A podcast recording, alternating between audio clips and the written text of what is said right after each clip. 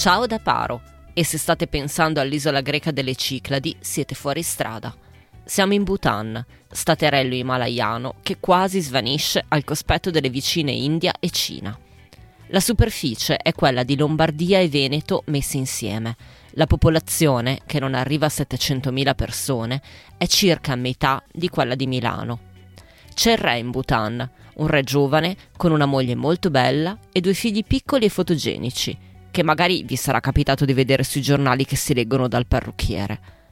E poi c'è la felicità interna lorda, che si calcola al posto del PIL, che tanto il paese è così povero che di PIL ce n'è ben poco da calcolare. Ci sono montagne alte 7000 metri e rododendri in fiore, monasteri e santuari buddisti, usi e costumi come una volta, intatti e protetti da secoli di isolamento. E poi c'è Paro, la piccola Paro, che di tutto questo è la porta appena socchiusa. È da qui, sull'uscio, che parte la cartolina di oggi.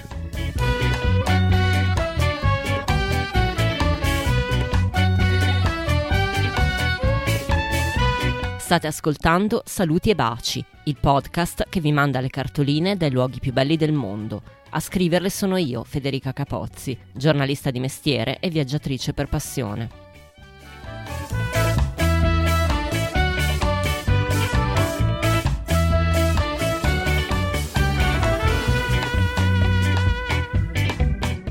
Quando io e Giorgio atterriamo a Paro, che per inciso è uno degli aeroporti più pericolosi al mondo perché la pista è stretta tra le rocce dell'Himalaya, è aprile e la città è in festa per il Sechu, il festival buddista che si svolge ogni anno a primavera.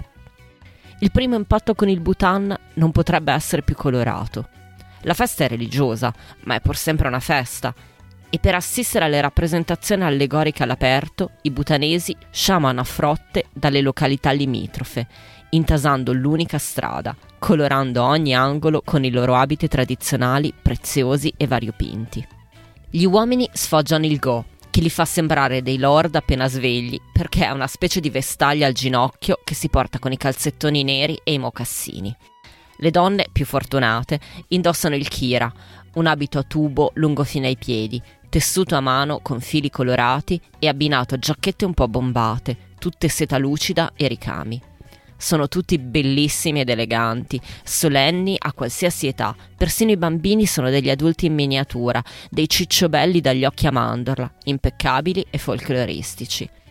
Gli spettacoli vanno avanti per giorni, da mattino a sera. La folla è sempre tanta e in movimento. C'è chi arriva, chi va, chi resta, chi mangia.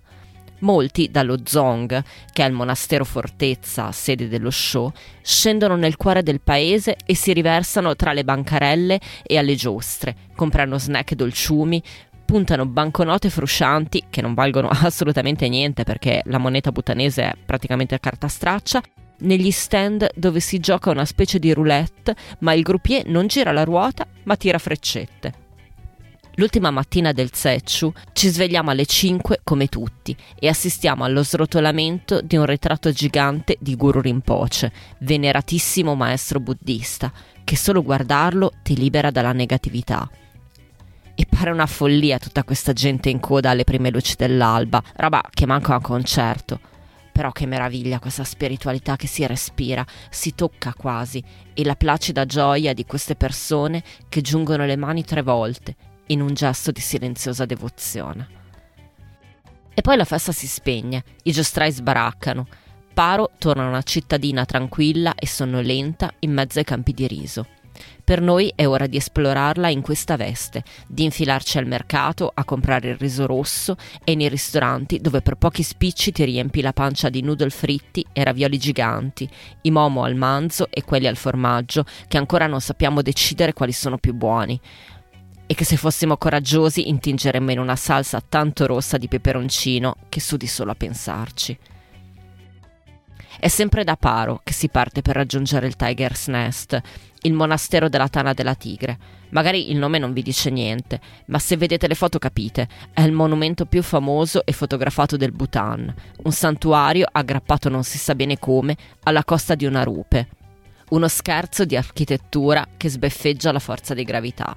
Secondo la leggenda, fu costruito lì dove Guru Rinpoche, sempre lui, arrivò in volo in groppa a una tigre alata. Noi dobbiamo usare il sentiero che si inerpica sul pendio ripido. Ci vogliono un'ora e mezza e un secchio di sudore. Arriviamo su che facciamo schifo, ma il panorama ci ripaga di tutto. Oddio, che roba. Erano anni che volevamo venire in Bhutan, erano anni che aspettavamo questa fatica e questo sole che ci cuoce la faccia mentre illumina la rupe e il monastero di una luce che, sì, un po' sovrannaturale lo è. Qui mi fermo, che ogni altra parola guasterebbe la magia. E poi davvero, di fiato, adesso non ne ho più. Saluti e baci.